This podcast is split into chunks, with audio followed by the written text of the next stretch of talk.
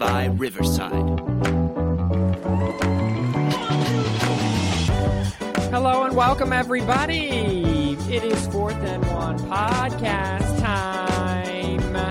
I am your host today, Captain Boring, along with not CFP insider Roberto, as Fancy Trash Can is taking the week off this week. So it is a Tuesday afternoon. You are listening to this on a Friday morning, hopefully. So hopefully your commute to work is going well. Some very exciting news for those of you that do not know. The college football playoff is set. It is Georgia, Michigan, TCU, and then Ohio State. Roberto. Last week, the championship games really did not disappoint. No, it. I would say there was one surprising game, one very surprising game. The other ones, I could was kind of, I could tell could be either war, just based off how they played last week or the first time they played them. But I mean, it was definitely full of excitement. Wait, which game did you did you think was the surprise game? Uh, the most surprising one I would say was USC. All right. I didn't well, expect them to lose as much as what they did. Like losing by three, okay, because they only lost by two last time. But to lose in the fashion they did, Yeah, all right. Well, then let's just uh, kind of jump in right there. So, USC was a win and in situation for the college football playoff. For those of you who didn't know, yeah, if you didn't go listen to last week's episode everywhere you can get your podcast, make sure you follow us on Instagram at Fourth and One Podcast.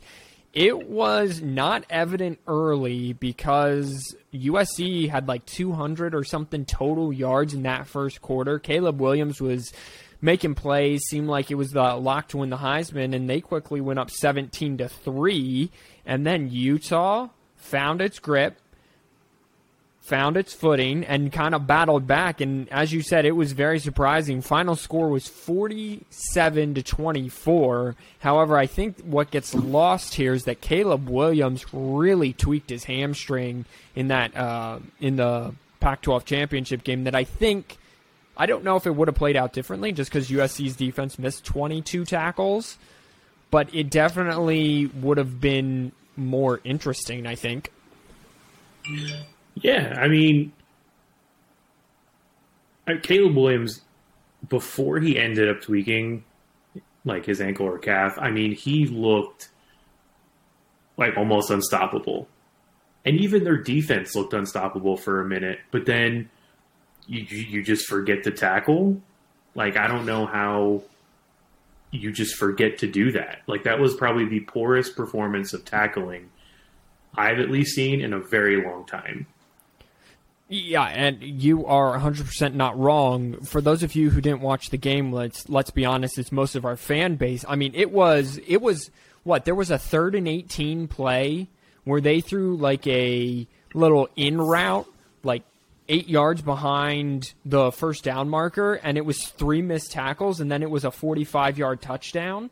It, it was very concerning. I'm not exactly sure why Lincoln Riley took Alex Grinch with him. I didn't really love his work in Oklahoma when he was there, but I guess that they get along and they both wear visors, so I guess they have that in common and they're going to do that. I, I don't know. It, it, it seemed like a failed marriage from the start. Yeah, and I mean, you you got to get rid of your defensive coordinator now, like because you can't you cannot continue to be competitive and be a threat for the college football playoff with defense like that. Yeah. Well, and, again, as I, as we've said many times, it was Lincoln Riley was just back in Oklahoma. He literally just took Oklahoma and put it in Los Angeles with the sunshine and beaches. All right. So that'll be a very interesting offseason. Let's see if USC can recap. Let's see if Caleb Williams plays in their New Year's Six game. I, I think they get Tulane. That seems Yeah. very lopsided. I feel very bad for Tulane, but that's easily going to be a. You know, the score might be reversed. USC might beat Tulane uh, you know, 47 24 now. Uh, let's go to what my surprise game was Georgia LSU. I anticipated that to be within 17 points. It feels a lot like the Michigan Purdue game, how Purdue kind of ha- hung around, but Michigan did enough right things that made that score look more inflated than what it was. And I definitely thought that that's how LSU Georgia was going to go. And then I turn on the TV and it's halftime and it's 35 to 10.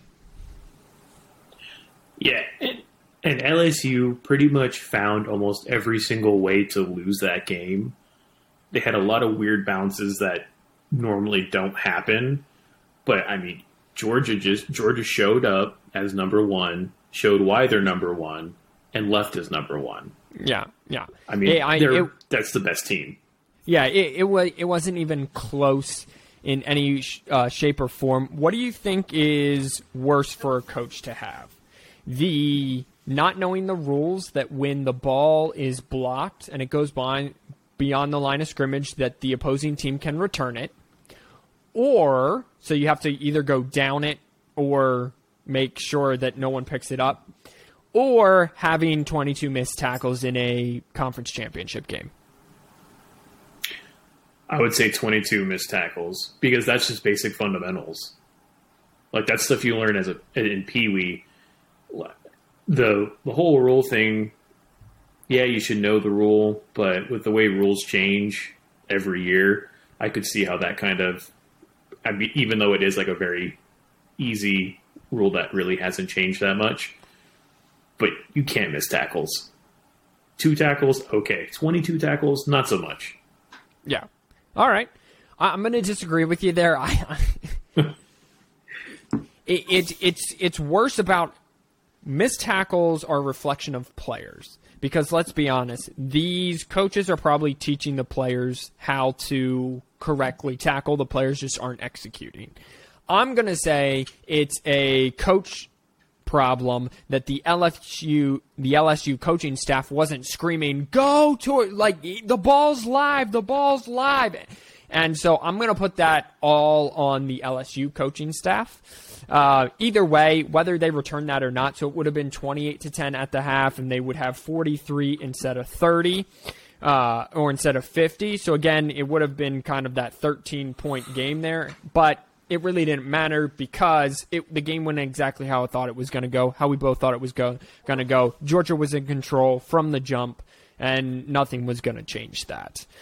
Um, Tulane UCF, which was a great game first time around, which was going on the same time as LSU Georgia, was a blowout early. Then UCF made a comeback because because John Rice Plumlee came back in the game. UFC's starting quarterback. He did not start. Came back in, led a comeback, got it to within three. I think it was thirty three to thirty at one point, and then Tulane kind of used that running game and put it on UF, uh, UCF, and John Rice Plumlee really couldn't run around. Uh, so Tulane should get it, or does get the group of six against USC.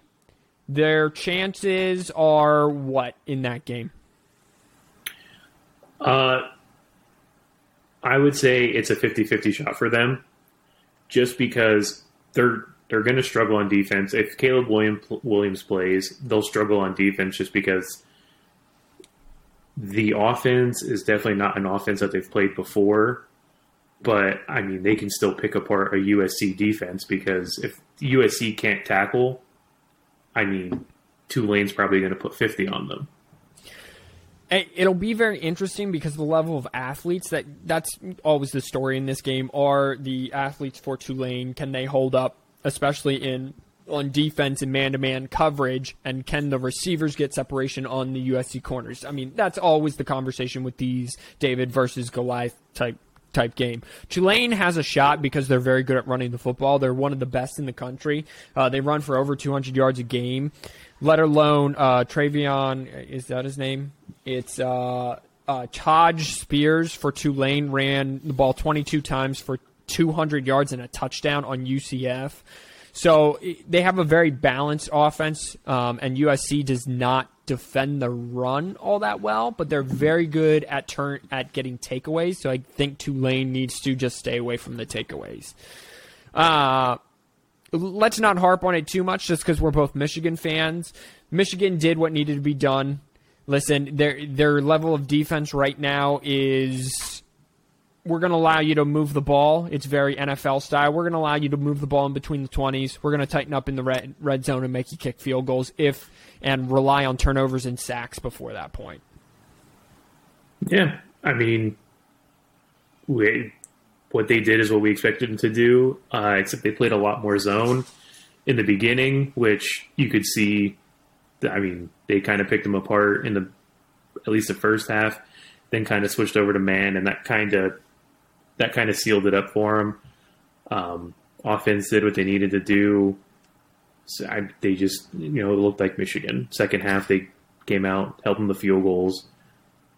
I, I'm going to be very intrigued to see if Harbaugh in the playoff kind of loosens the reins on JJ McCarthy because that's kind of it's kind of felt like it's been building with the Ohio State game, with the Big Ten championship game. They've been a, relying on him to throw the ball downfield a little bit more, and I think his best passes come between 15 and 25 yards down the field. That's where he is most accurate. The passes longer than that, I feel like he loses accuracy, and then from 15 in for whatever reason, especially 10 and in, I feel like he can get a little erratic, especially high and low and not very good catchable uh, catch and run balls he can throw. Yeah, and we're reaching the point in the season where you can't hold anyone back because you're at the point now where there is no tomorrow. If you win, yeah, you're going on. But if you lose because you're being too uh, too conservative, then you know that that's on us. But with JJ, I mean, his deep ball looks good to a certain aspect. A lot of times he just overthrows everybody. Um, but in the first half of the season, all his short passes were spot on. But then it seemed like the second half of the season that kind of went to the wayside almost. But the mid range shots seemed to get better. So I don't know if that's just something that they're kind of trying to like improve, but letting something regress. But I mean, if he can get at least two of the three areas to where he's more accurate, I think will be a lot better. He's a very good in rhythm quarterback. So when he can literally take a drop, step up, on a hitch and then de- and then deliver the ball, I feel like he's best. Or if it is a snap, catch, and throw right away, I feel like he's great, which I think all quarterbacks are. But he's still young. He still has another season, another two seasons uh, at Michigan if he wants it. So we'll have to keep an eye on that, and we'll get into a preview uh, here in just a minute. Uh, Clemson, North Carolina, never really a game. Clemson kind of mm-hmm. its defense came out angry and frustrated and thus put the nail in the coffin on the DJ Uiagalelei oh experiment, if you will, that at Clemson. Um, it's hard to follow a generational talent, and he was following Trevor Lawrence. But all things that Clemson's quarterbacks have to do in that system is run the football in big moments, and he was not able to. And then you have to be able to find momentum off of your running ability to be able to throw from the pocket. And DJ just never found comfortable, so they turned to a freshman in the championship game, Cade Klubnik, and it will be supposedly his team next year. Yeah, I kind of feel like Clemson was almost the ACC version of Michigan, where you had two really good quarterbacks. You had one who was more of a seasoned veteran, one who was like the freshman or at least the underclassman, and both of them are real. They're both good, but I think they finally reached the point where the it's almost like the changing of the guard, where how we stepped more towards JJ and Cade. They're gonna, they're saying, okay, Klubnik time instead of DJ because he gives us more of that weapon. And Clemson's always going to have, you know, those running backs and wide receivers. So why not just? There needs to be a distributor and he needs to be accurate, and that's what Cade brought. Uh, you're all, you're also, if you're Clemson, don't get away from that running game. Will Shipley and then Mafah in the backfield. They, they're just going to always have running backs. You know, it, yeah. it, it's what we anticipate Michigan becoming. They're always just going to have running backs and uh, really be able to produce at that level uh, in the backfield. So you need that distributor at, at the quarterback position. And DJ just he was a roller coaster. You know, really good when he was good, and then really bad when he was bad.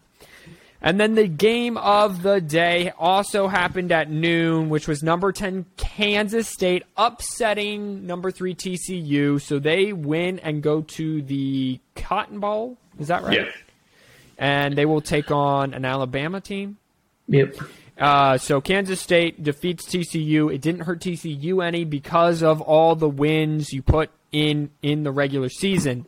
College football has the best regular season because if TCU loses one of those games, they're out. They're not even in anymore. And because they were undefeated up until this point, their seeding didn't drop. A lot can be said about that game. Kansas State jumped out to a, another healthy lead, just like in their first matchup. Then Max Duggan put on the hero cape.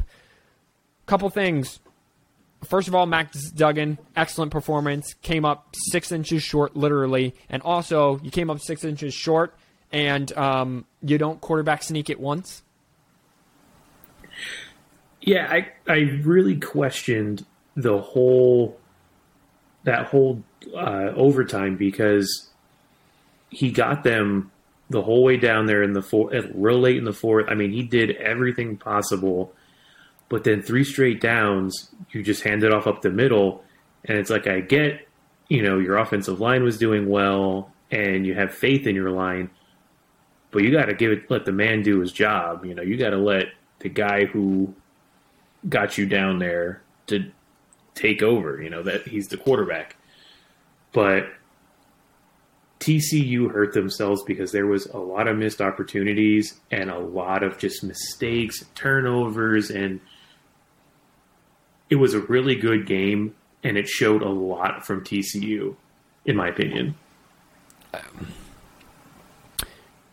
I also think, and you're going to disagree with me, Simeon on the live stream disagreed with me. If you are a team that runs 95% of their offense out of the shotgun, like most every college football team, right? your offensive linemen are used to running out of the shotgun. You get better looks if you put four receivers on the field or or three receivers and a tight end on the field and you're 5 yards behind the line of scrimmage and I know people hate that. But especially in Sonny Dykes' Garrett Riley system where it is 98% out of the shotgun. You could have run quarterback power there, which they ran eh, late in the fourth quarter on a fourth and 2 Kendre Miller gets a running start. I, I just feel like when these shotgun based teams then line up under center, everybody knows what's coming. At least in shotgun, it's anything could happen here. But when you go from shotgun to under center and you're shotgun based team, everyone knows what's coming. And I have a big problem with that. And I know your people are going to be like, just quarterback sneak it. Okay, that's fine. But then at least try to quarterback sneak it one time. And they didn't, they had three tries to do it and they didn't do it any time. Right. Uh, right. I mean, doing it out of the shotgun, especially for TCU, it is it's different for TCU compared for Michigan. So for Michigan, obviously our strength is between the tackles, under center, where if Michigan would go into the shotgun and do it, it's kind of like, what are we doing? Where TCU in that system, it works and it gives them a lot more options.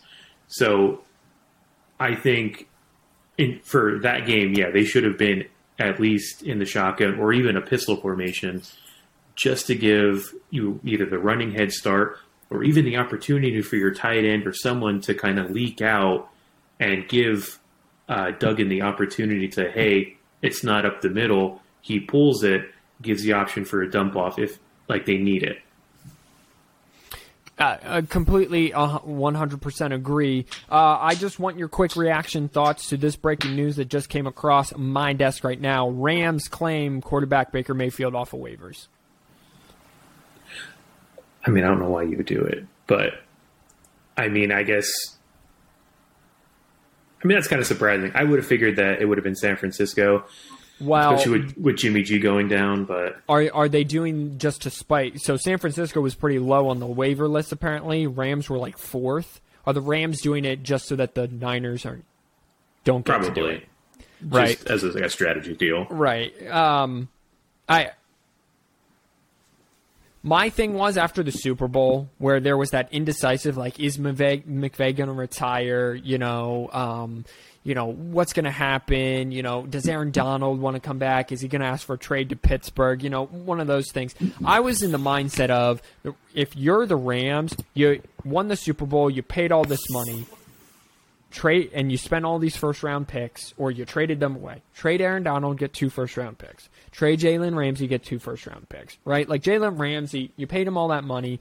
Corners only ever decline, and mm-hmm. he he over overachieved in his peakness. Like once he peaks, it's like a year later they fall off a cliff. Jalen Ramsey sustained that for about three seasons and then fell off a cliff this year.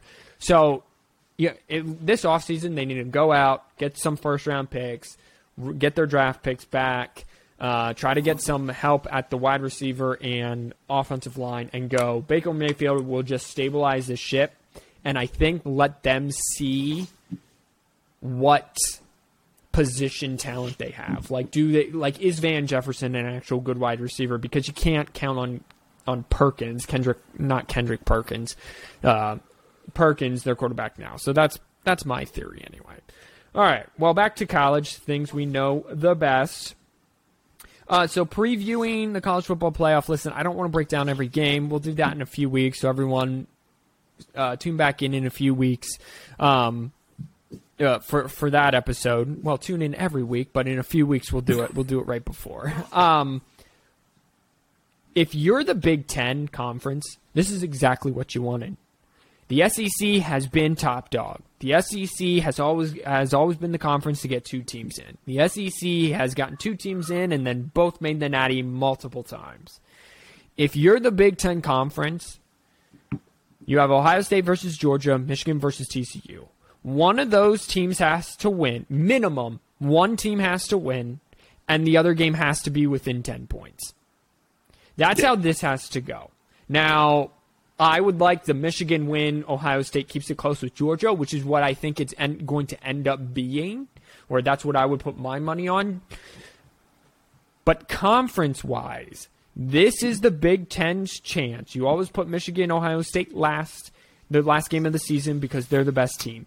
The Big Ten East is uh, the the East and West divisions are the most lopsided divisions in all of college football. The East has won every single Big Ten championship since the inception of East versus West.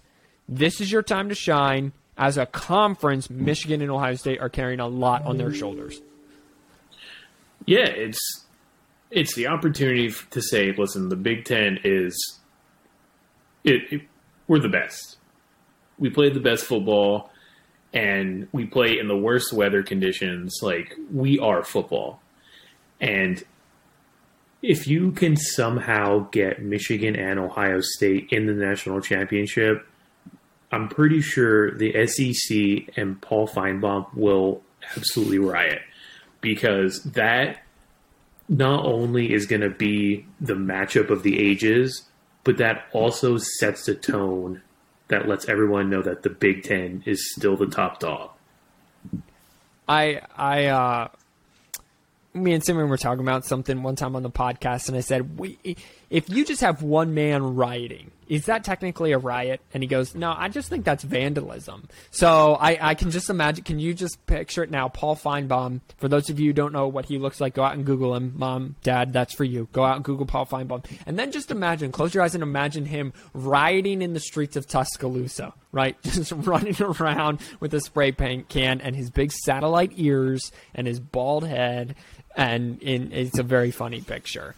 Uh, the, but this is best case scenario for the Big 12. I said before the season, best case scenario for the Big 12 with Oklahoma and Texas leaving is that another team besides Oklahoma and Texas wins the Big 12 and more importantly makes the college football playoff because then that will signal to other conferences, maybe Pac 12, Mountain West, whoever, and the College Football Playoff Committee, we are still a viable conference. We're staying here. We can still produce teams other than Texas and Oklahoma. Yeah, it was almost like a last last ditch effort for the Big Twelve. Other because your other conference that's that's in dire need of anything good is the Pac-12, and for the Big Twelve to come in and say we're still in this, we are still a threat, even though we're losing two of our best teams. I mean, I mean, you even said it like that's the best case scenario for them, and hopefully they end up getting like some teams from you know they get maybe they get Colorado back or maybe they try and get Texas A and M back because they're not doing anything in the SEC, and try and build that conference up to where there's more options, especially with moving to twelve teams. I I think it was the Pac 12 shot to really finally get back from Oregon as well with USC, you know, having that shot. I thought it was as USC probably won't be there in well they, they're going to big t- they're going to make the move when 2024. Yeah. Yeah, so in, in, two seasons as well, them in UCLA possibly with that situation how that situation pans out. The, to me, this was the Pac-12's last shot. Now the Pac-12 to me are are the outsiders because even if UC USC would have made the college football playoff, you still have the same problem that the that the Big 12 would have had if Oklahoma or Texas would have made the playoff this year. Yeah. Who exactly is carrying that conference besides the two LA teams that are going to be go join forces with Michigan and Ohio State? So I, I thought that this was kind of like like listen, um, Kevin DeBoer from Washington, he's going to do a great job. I think Oregon State and Oregon, but it's going to be the Pacific Northwest that's going to have to carry this. It's going to be those three teams Oregon, Oregon State, and Washington, I believe, because I think at some point, maybe even Utah sniffs around the Big 12. Utah and Colorado, they both sniff around the Big 12. Um, and, and Utah's always good for two losses of in the middle of the year, like, what are you doing? So. Yeah it, do you agree, or do you think that the the Pac-12 that Oregon, Oregon State, and Washington can carry that load? I think if anyone's going to carry that load, in my opinion, it's going to be Utah because Utah has been the most consistent within that conference in my to to me at least because you have Oregon who plays good when they need to, but then if it's a must-win game, Oregon can't do it. And then you have Utah, who kind of they're under the radar most of that season. And then it's like, oh, here's Utah, who's ten and two, and then they go and they win the Pac-12 championship again. Like to me, it's it's Utah. You know, they lose one or two, but they have made four of the last five Pac-12 championship games. So you would be right in your assessment. Also, the expansion in 2024 will help them because now, like that win over number four USC, they were sitting at 11. They would definitely be in, and they would be actually at 11. I think they would. Well, Clemson would be in there. They would be one of the four highest, which would that means they would get a bye week into the corners, and they wouldn't get a home game, but um, even if they weren't like one of the top four highest conference champion, they would probably get a home game. And imagine having a SEC team like a, a Georgia, an Alabama, go to Utah at night. It's cold out. It's you know on top of the mountain, and they're blacked out. Students are blacked out. It's going to be a great time. Yeah, I mean, it's the argument that we've been having for a while now. Is the SEC, I don't think can play in cold weather. They can play in the rain. Anybody can play in the rain. It rains in the north. It don't snow in the south. So, I mean, even if you have to have Tennessee, where it might snow sometimes, they got to go to Penn State. That ain't happening. You know, you got Alabama or Ole Miss, any of those teams, and they got to go to anywhere where it's below 30 degrees I don't even think their fans will show up. Who has uh yeah, 100% right and uh, except for maybe Georgia's fans cuz Georgia has a really good traveling fan base. Yeah. But uh it, it it will be fun to see. And then of course we start down in the SEC and then the SEC walks into Big 10, Pac-12 country where it's 15 degrees and just shellac someone and then it's oh well, thought we had that when we didn't. Uh, in the college football playoff, last thing we'll preview Georgia, Michigan, TCU, Ohio State. Who has the best uniforms?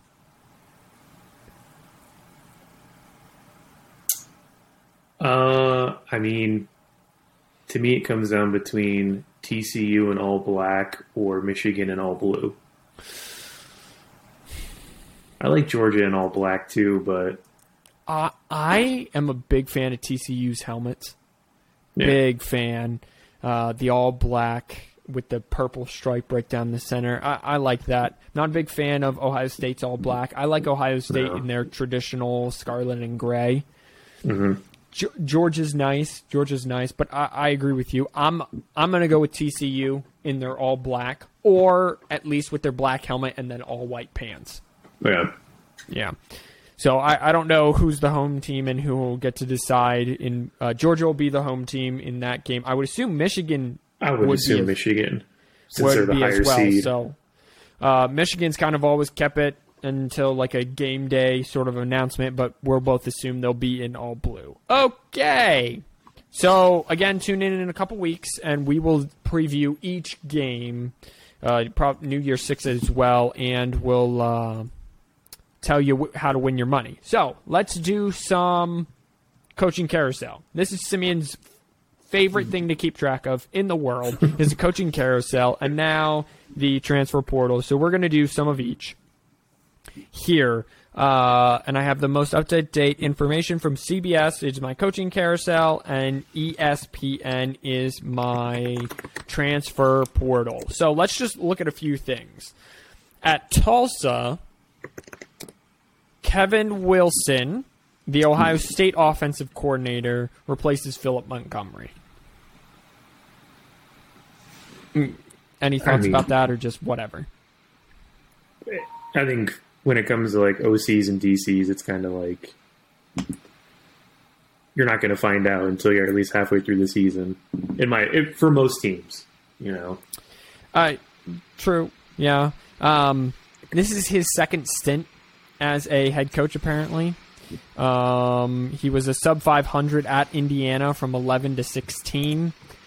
Tulsa's kind of the same type of, you know, under program. How, and, however, the big dogs, the big dog, I think they're in the, in the American, big dogs in the American are leaving for the Big 12.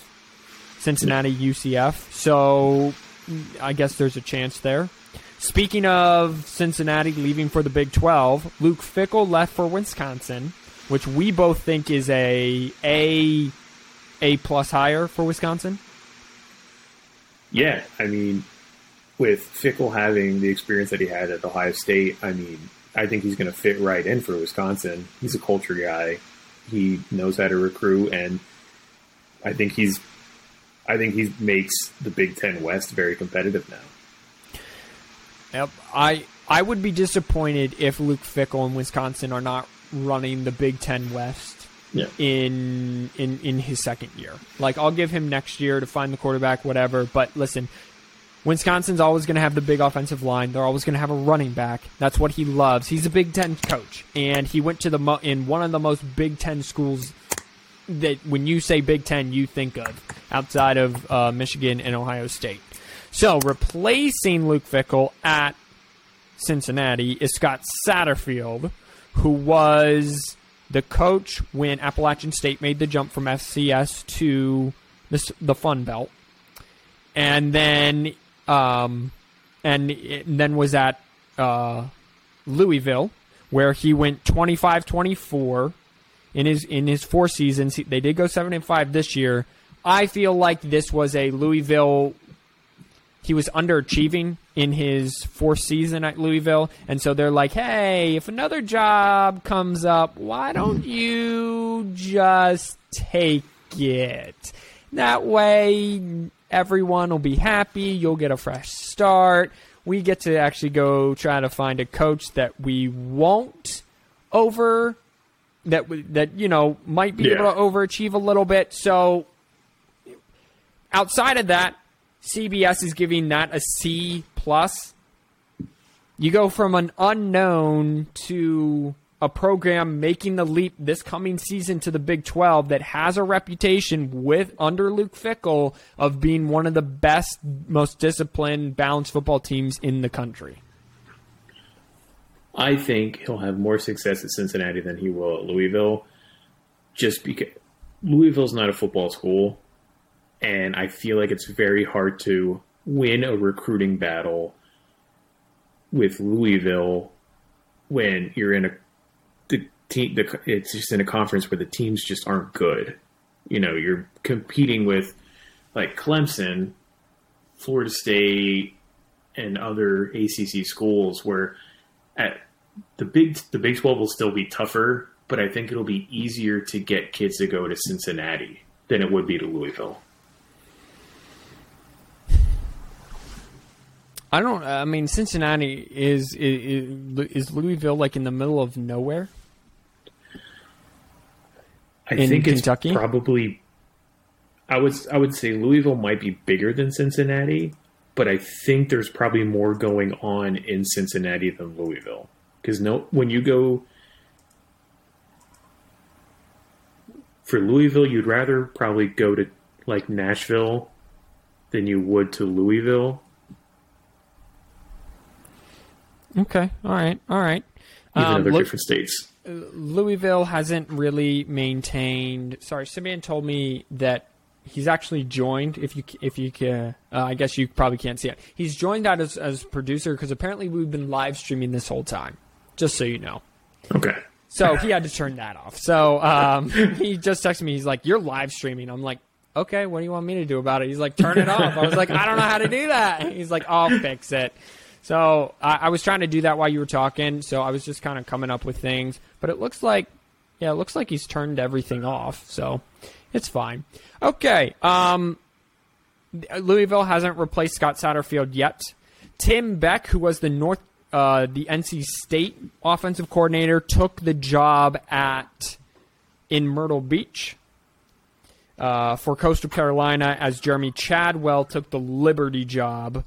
Um, they gave Tim Beck taking the head coaching job an F. I I I don't know about an F, but I mean North Carolina State really doesn't have that great of an offense to begin with. So I mean I, I mean I would give them the benefit of at least a D until proven otherwise, but I mean that's that's going to be a tough one to fill. So, Jeremy Chadwell, I haven't been impressed with. You won in the COVID year. You really haven't won since.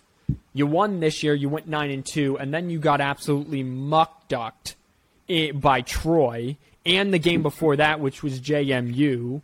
And so I'm not impressed. Liberty is an independent. I believe they are joining Conference USA next year, though. So it, they'll be in a conference, but like Liberty's not this big time school. They're just another school in Virginia. Uh, however, they do right now have recruiting, I would say, strength over Virginia and Virginia Tech. There was a opening at Liberty because Hugh Freeze, which was the coach, went to Auburn. And if you remember, for those of you that don't know, he was at Ole Miss, beat Alabama back to back years. Then all of the recruiting violations and personal life things came out about Hugh Freeze, left coaching for a little bit, came back as Liberty, kind of rebuilt his image or whatever, but now he's back at Auburn. So I don't really care about Jeremy Treadwell at Liberty. Who cares? what do you think about Hugh Freeze and Auburn? Uh, I think he's going to struggle at Auburn for at least two years. Get that team. They had decent players, but I, they just had way too many missing pieces on that team. And I think it's another thing where you got to get new offensive coordinators, got to get some new defensive coordinators. You got to empty the ship and then right the ship. And I think it's going to be he might have some success the first year and the second year, but it's not going to be like, okay, Auburn's back. But you here's the mean? thing: how long are the boosters going to give them? Because they just gave Bryan Harsin. they wanted him gone after year one. So he goes five and seven, misses bowl game, four and eight, whatever, because he does play in the toughest division in all of college football with Bama there. With I mean, they play in the toughest conference, so if they get Georgia or Tennessee's now really good. Uh, in the West is Arkansas, not easy, and now Ole Miss. Like you're looking at three or four losses right off the bat there in your first year, with you know just thinking about possible schedule matchups. Are the the boosters have got to give him more time because he'll be labeled as a quote SEC guy, right? Yeah. But if he goes seven and five, or I'm sorry, five and seven, seven and five, right? That third year, if he goes eight and four, they're going to riot and try to throw him back out on the street and bring in someone else. I feel like Auburn has turned into almost the Cleveland Brown quarterback programs of head coaches, where as soon as something doesn't, I mean, Baker Mayfield's the winningest, one of the winningest quarterbacks in Cleveland Brown history. They tossed him aside for a a misogynist massager. LOL. Play on words. Good job, me. High five. um, uh, toss him aside like he was he was some scraps left over from dinner.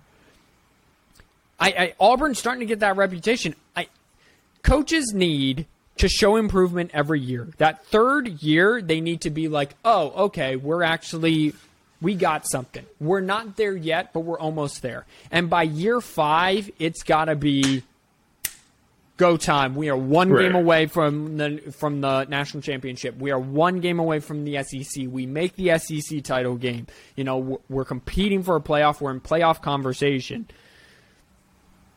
I I I don't know if the boosters are patient enough at Auburn to even give a quote unquote SEC guy five years to turn that program around. I feel like so with the SEC I feel like the SEC it, that is why you have so many teams in the SEC that aren't necessarily powerhouses is because of this the whole like coaching mentality down in the SEC. You have Alabama and you have Georgia. Those two have coaches that have been there for some time. But when both of those coaches got there, it wasn't like it's not like Saban turned it around the very first year and they were the champs. You know, when Kirby got there, Kirby didn't. Uh, they weren't number one right off the bat with Kirby. These teams, these boosters, these universities, they just think that oh, we got this coach. That means the best recruits are going to come here. That means we're going to be the best right off the bat. They think it only takes one or two years. Rome wasn't built in a day. I understand that teams want to win. I understand the boosters want to win. I understand everything is about money, but it, th- that's not how it goes. That's not a feasible thing. You need to build a team. You need to build a culture. You need to build a system, and it's you can't do that in one year. You can't do it in two. You need that three, four, five years. And if it's and you're at that third or fourth year and it's not that improvement, then that's when you can move. But you can't move them in the second year.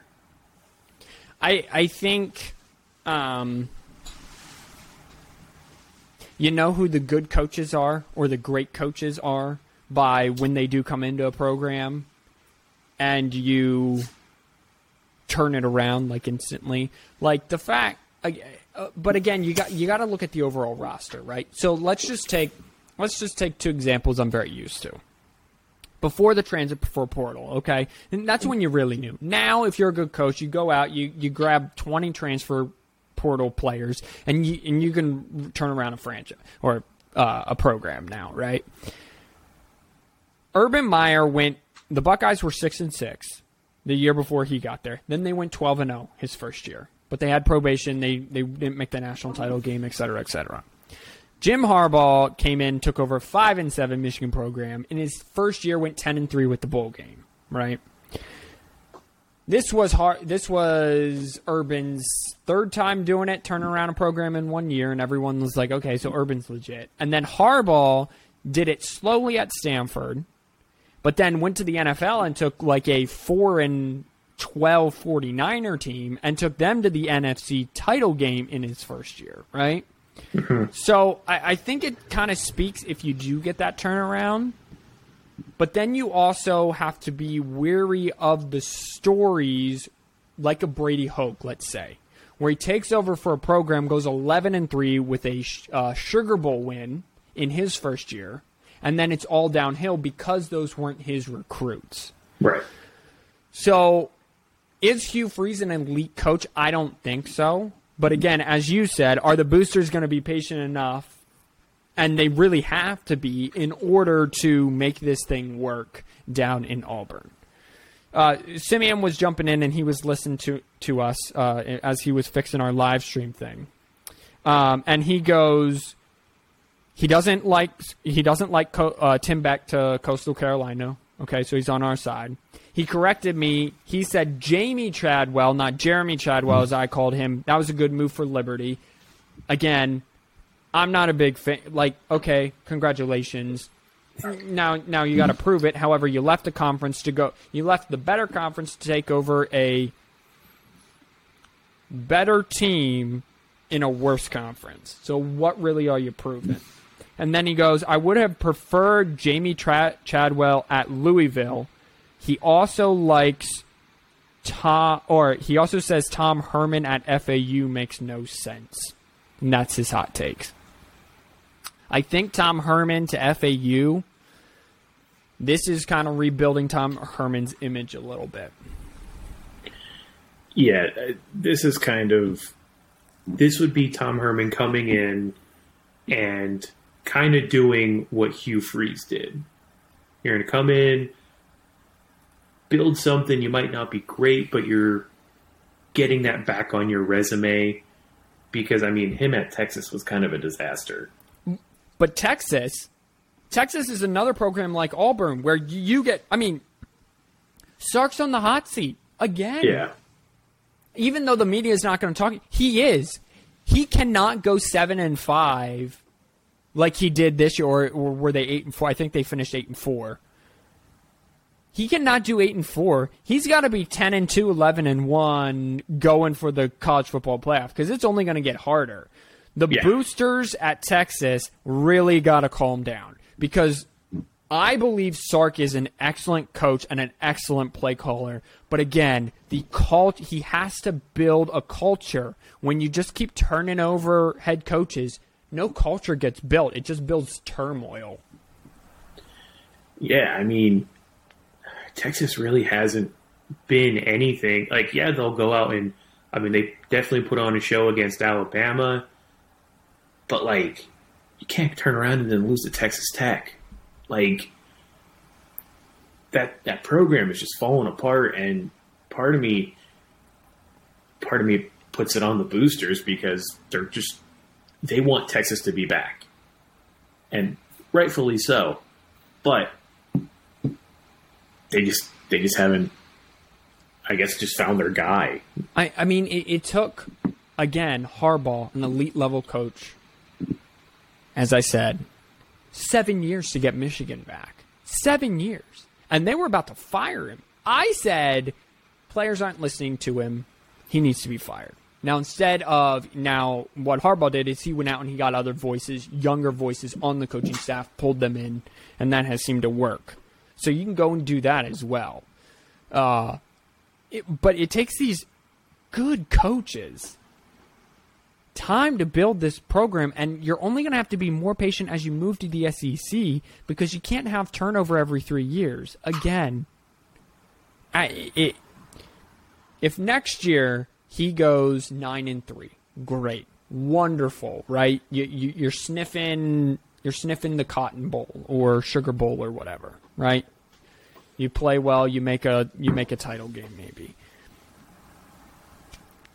If then the next year he go well, then they'll join the SEC. Then it kind of you got to reset when you join the SEC. The boosters are going to want one thing, but the boosters have to reset their mind. This is big boy Right. football. This is these Big 12 players have to learn that these SEC players will punch you in the mouth, and they have to learn to get up and punch you in the mouth, punch back in the mouth, because every SEC team it has to be able to do that in order to be uh, successful. So let's talk about the biggest hire to this point, which is Deion Sanders from Jackson State, which is an HBCU uh, FCS school, takes over a Colorado program. Simeon wasn't a fan. It's not bright lights, but it Colorado is a stepping stone, right? I believe if if if um, Mike Norvell didn't succeed this year at Florida State, they would have dumped him and gone after Deion. But he's uh, they retained him. He's having a good year. Jordan Travis is actually coming back for another for a fifth year, so that'll be good in that offense because Jordan Travis has really been good down the stretch uh, for Florida State. Deion Sanders, they're given an A minus. I'm giving a B. It's good for recruiting. It's good for NIL deals, which will help recruiting. And he seems to know how to connect with kids and build a culture, right? Because he did that at Jackson State. But he did it at Jackson State. Right. I'm going C just because it's not it's not the best and it's not the worst. My thing with Deion is it's not going to be it it's going to be a culture shock for one thing at Colorado. But it's not so much going to be recruiting that is going to make Colorado good. It's going to be the fact that he's just going to transfer portal team like players all across the country to this team. How long can you do that? Well, Mel You know. Tucker's finding out right now, isn't he? Right. Exactly. Exactly. And he comes in and says his son is the quarterback. That's going to be a wake up call, I think, very quickly. If, I mean, if they catch, if Colorado comes out and we'll just say their first game is against Utah, USC, or Oregon, and you're you're telling me that his son is going to be able to stand in the pocket or run scramble, which is probably going what's going to have to happen against some of these DNs that are just going to be coming off the edge that are just monsters. These five star recruits, four star recruits compared to someone from like the SWAC, which for that conference, those kids are stars down there. But they're not stars in the Pac 12 No. those are the one two star recruits for them. You know, granted, he is bringing, um, like he's bringing his son. He's bringing the corner, Travis Hunter. Travis Hunter. Yeah. I mean, he's coming with, right. but you're not going to the NFL from Jackson State. No.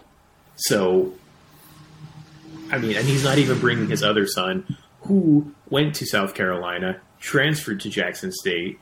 So Yeah, that that that it's, cracked, it's weird, That cracked me up. How do you know that your dad's favorite, right? right? Right. He he's bringing the quarterback, but not the safety. And even in the press conference, he's like, "Okay, so so Colorado, here's your new quarterback, right? Uh, he's going to have to earn it, which you know we'll see if he does, but more than likely he's going to get the job. I would ju- because Colorado's roster is a dumpster fire. They're one of the worst teams in college football.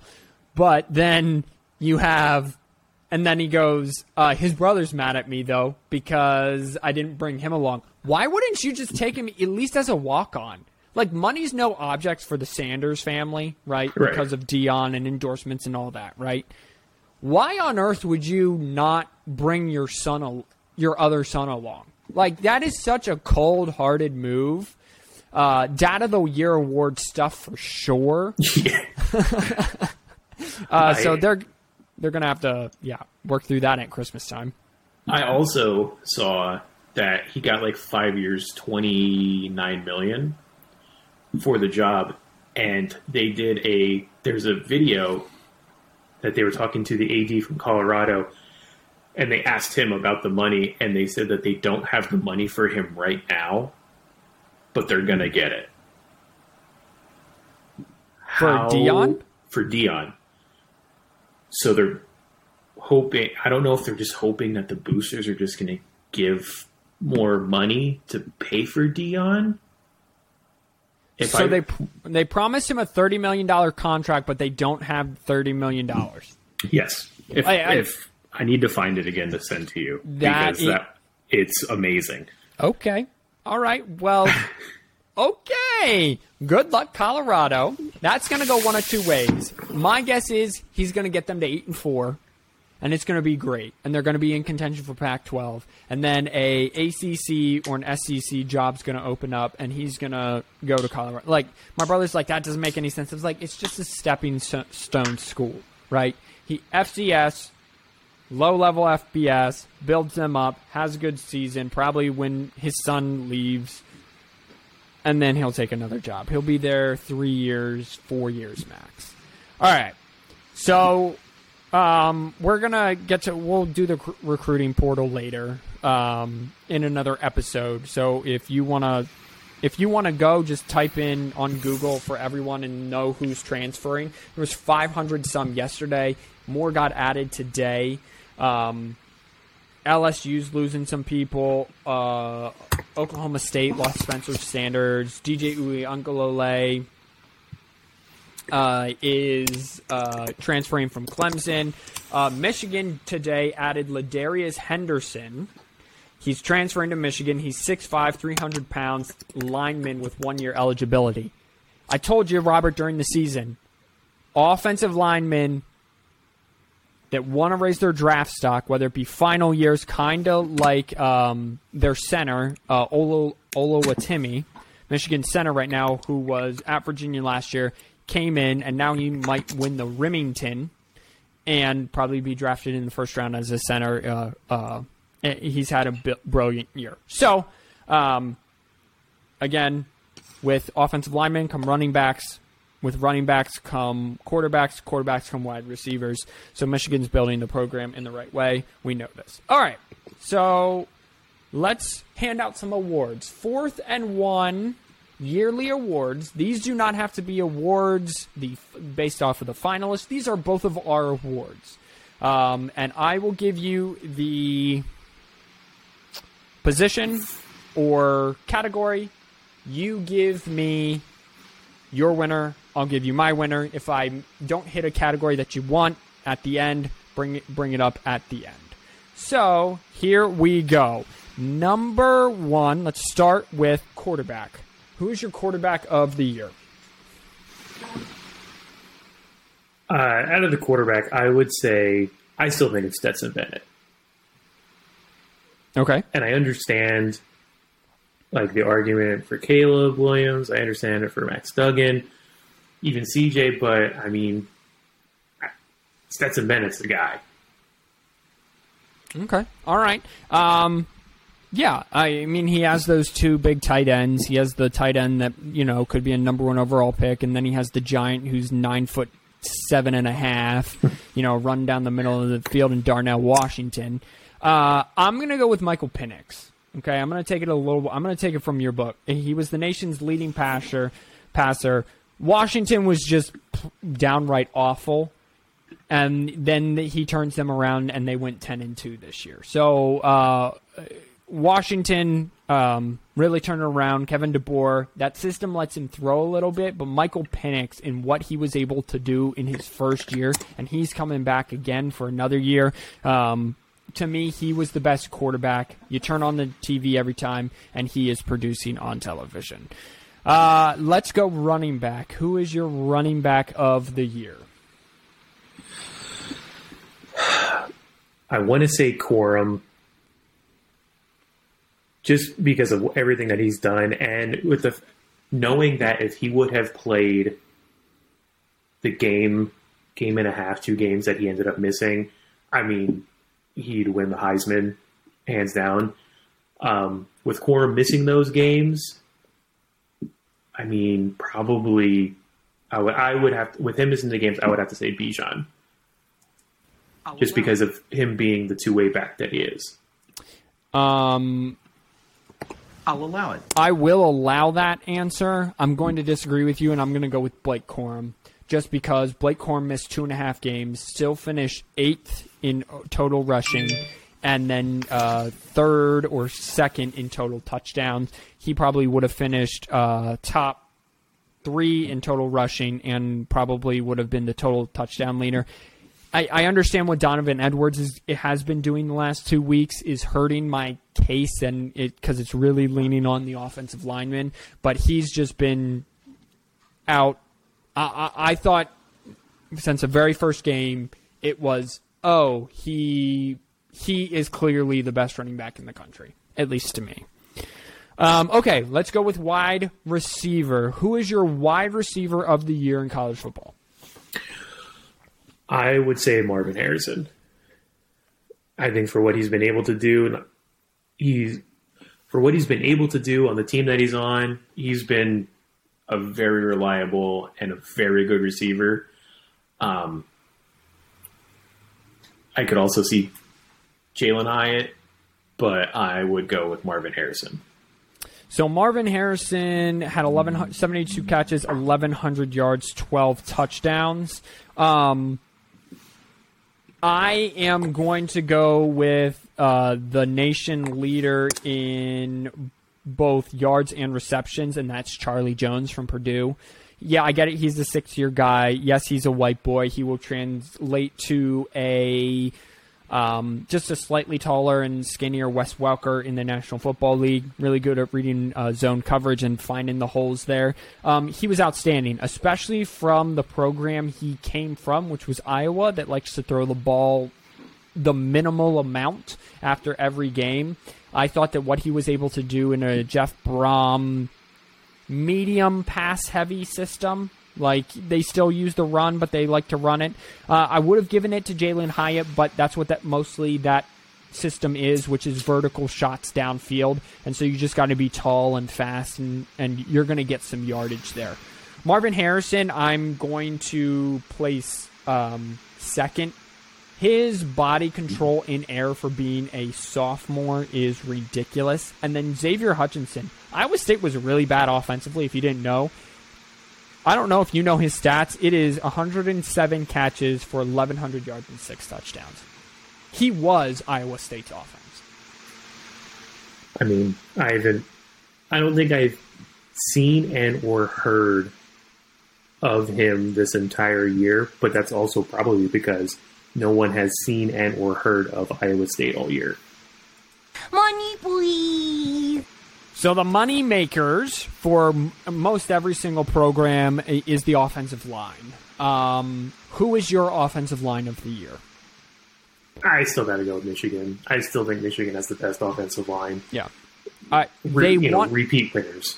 They won the offensive line award. The Joe da- Joe Davis, Mm, something It is Joe Moore, the Joe, Joe Moore, Moore. offensive, the Joe Moore best offensive line last year. I thought they were even better this year. Um, I, I I think that they're they win it. Um, Tulane would be a close second for me. They they kind of really were able to control every single game I watched as well. So I'm going to give it to Michigan as well. All right. So Money, please. the other moneymaker, which is the defense, not defensive line, best defensive unit, top to bottom, safety to nose tackle, is who? I would have to say the best from top to bottom would probably be Georgia's defense. I like Michigan's defense, but what I see from Michigan's defense is what I don't see from Georgia's defense. Georgia's defense seems to be pretty complete throughout, where Michigan still has some holes. Okay, all right, but all I, right. I could see either it. one. I, I, I'm I'm gonna allow it. I'll allow it. You're missing the clear and obvious winner, though. You're gonna hate me for saying this, but I Don't don't. say Penn State. I'm not gonna say Penn State. Okay, just making But sure. It is another Big Ten team. Don't say Iowa either. I'm saying Iowa. Listen, you have to be at least top two in this award because you're literally responsible for winning the game, for not only stopping the team from scoring, but also scoring the football. Okay? They, the amount of pressure put on them game in, game out, and every team knows it. Every team knows that Iowa is not having more than 250 yards of total offense in a game. And Iowa, you're you still need to win seven or eight games this year. And guess what? They go out and they win seven or eight games. Okay, you're missing the obvious answer. Yes, obviously Georgia is the best all-around defense. They have the most talent. Whatever. The best defense from top to bottom, in my opinion, is Iowa because of the pressure that their lack of offense puts on them. I can, I mean, yeah, okay, I can see it, but Right? but in the same sense, I mean, defense wins the game. Yeah, uh, well, Which- wait, and I understand that. But when you're allowing 17 points a game and your offense averages two points a game, or it was like three points a game the first like quarter of the season, their defense Yeah. had actually scored more points than their offense through the first four games. Like, come on. So this is the Well, Dick, attitude you got to the deal. have. I'm the best there is, plain and simple. I mean, I wake up in the morning, I piss excellence. By the way, that movie falls off a giant cliff like halfway through. Mm-hmm. Like it, it's it's such a Will Ferrell movie. All right, like it's so. However, Spirited, his movie with Ryan Reynolds, yes, a musical. Um, sort of really not a big fan of musicals. Very well done, and not really Will Ferrell.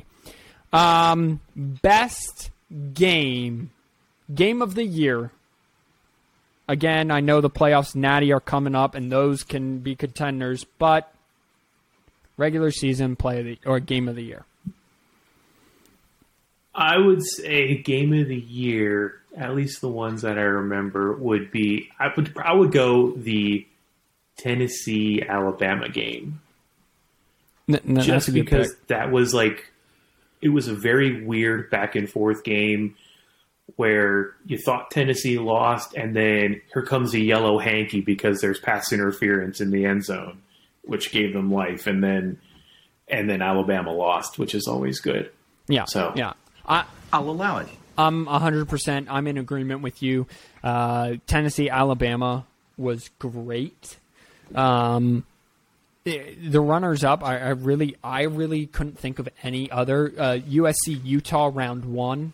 That that's got to be in there. That was an excellent game. Neither team got a basically a defensive stop. There was one punt the entire game, um, and Utah had to win it on a two point conversion. Um, I thought Notre Dame, Ohio State week one was a great opening to the season. Very close game. Notre Dame just didn't have enough offense um, to kind of put things together. And then, of course, LSU and Alabama. You know, you win on the final play, you beat Alabama again, Alabama loses, all that good stuff. Okay. Uh, best moment in this year's college football. That's a tough one. I'm I'm a, I'm gonna double dip with the best game, and it's gotta be the after party of. No, you know what? I'm gonna back up because I made that the best game. I'm gonna encompass everything that that went into that game. Right, uh, the the before, the after, the build up. Best moment for me was Appalachian State getting game day in the building and then winning on a hail mary. That's my yeah, pick. Okay. That's my pick. Yeah, I could see that one. I mean, other than that, I don't know if there's necessarily like a like a prime moment that sticks with me, but I do remember like that specifically because it was even on ESPN's uh, SportsCenter's top ten. Yeah, yeah. I mean, it was it it was just so so you know magical. Game days there. App State's having a good season up until that point. They kind of fell off at the end, and and you win.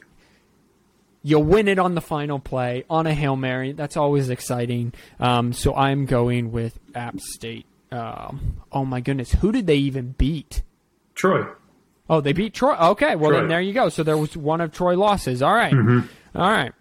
Um, Most improved team. Most improved team.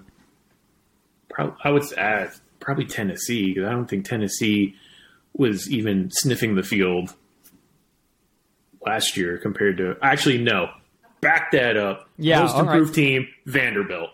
Ah, all right, close. I like your thought process. Vanderbilt what won five games this year, right? They win Yes. five and seven. More importantly, they won SEC games. Okay, good, good, good. You're still wrong. Kansas. Okay, I can see that.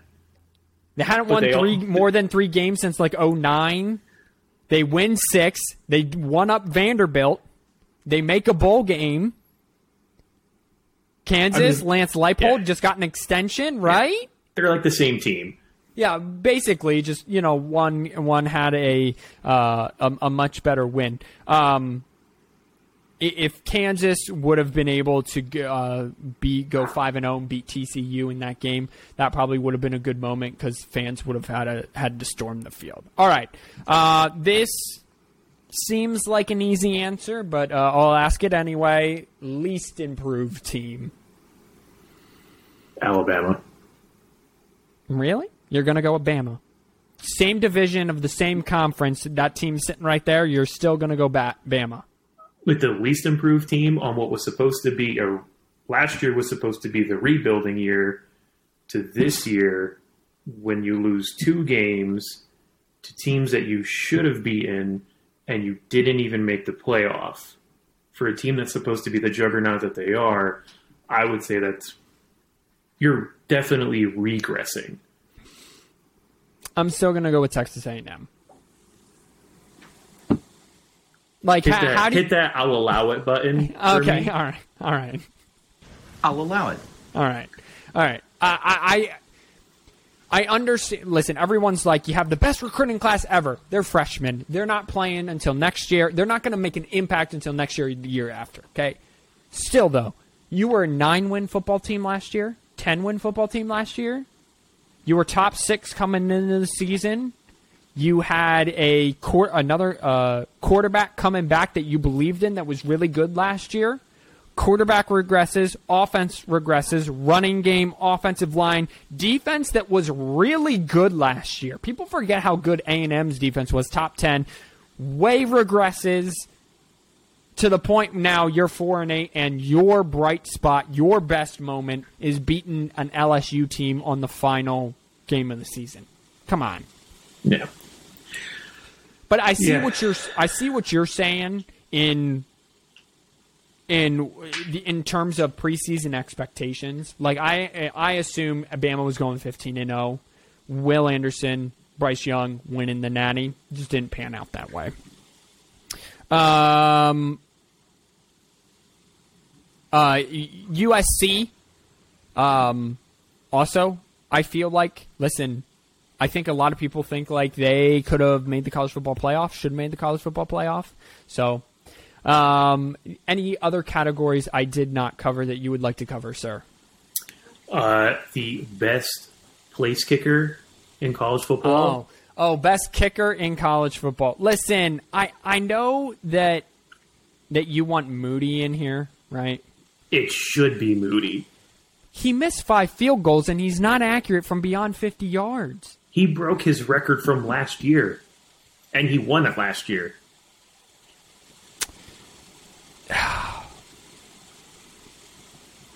I, oh wait, hang on. I- I'm trying. I'm trying to find the stats for all the kickers. Um, I, I I understand that. The best kicker though is C. Dunn from from uh, NC State. He only missed one kick all year, and his long was 53. Uh, but no, I, I will go. I'll go with because he did. He single handedly won the Illinois game, and he put away the Michigan State game.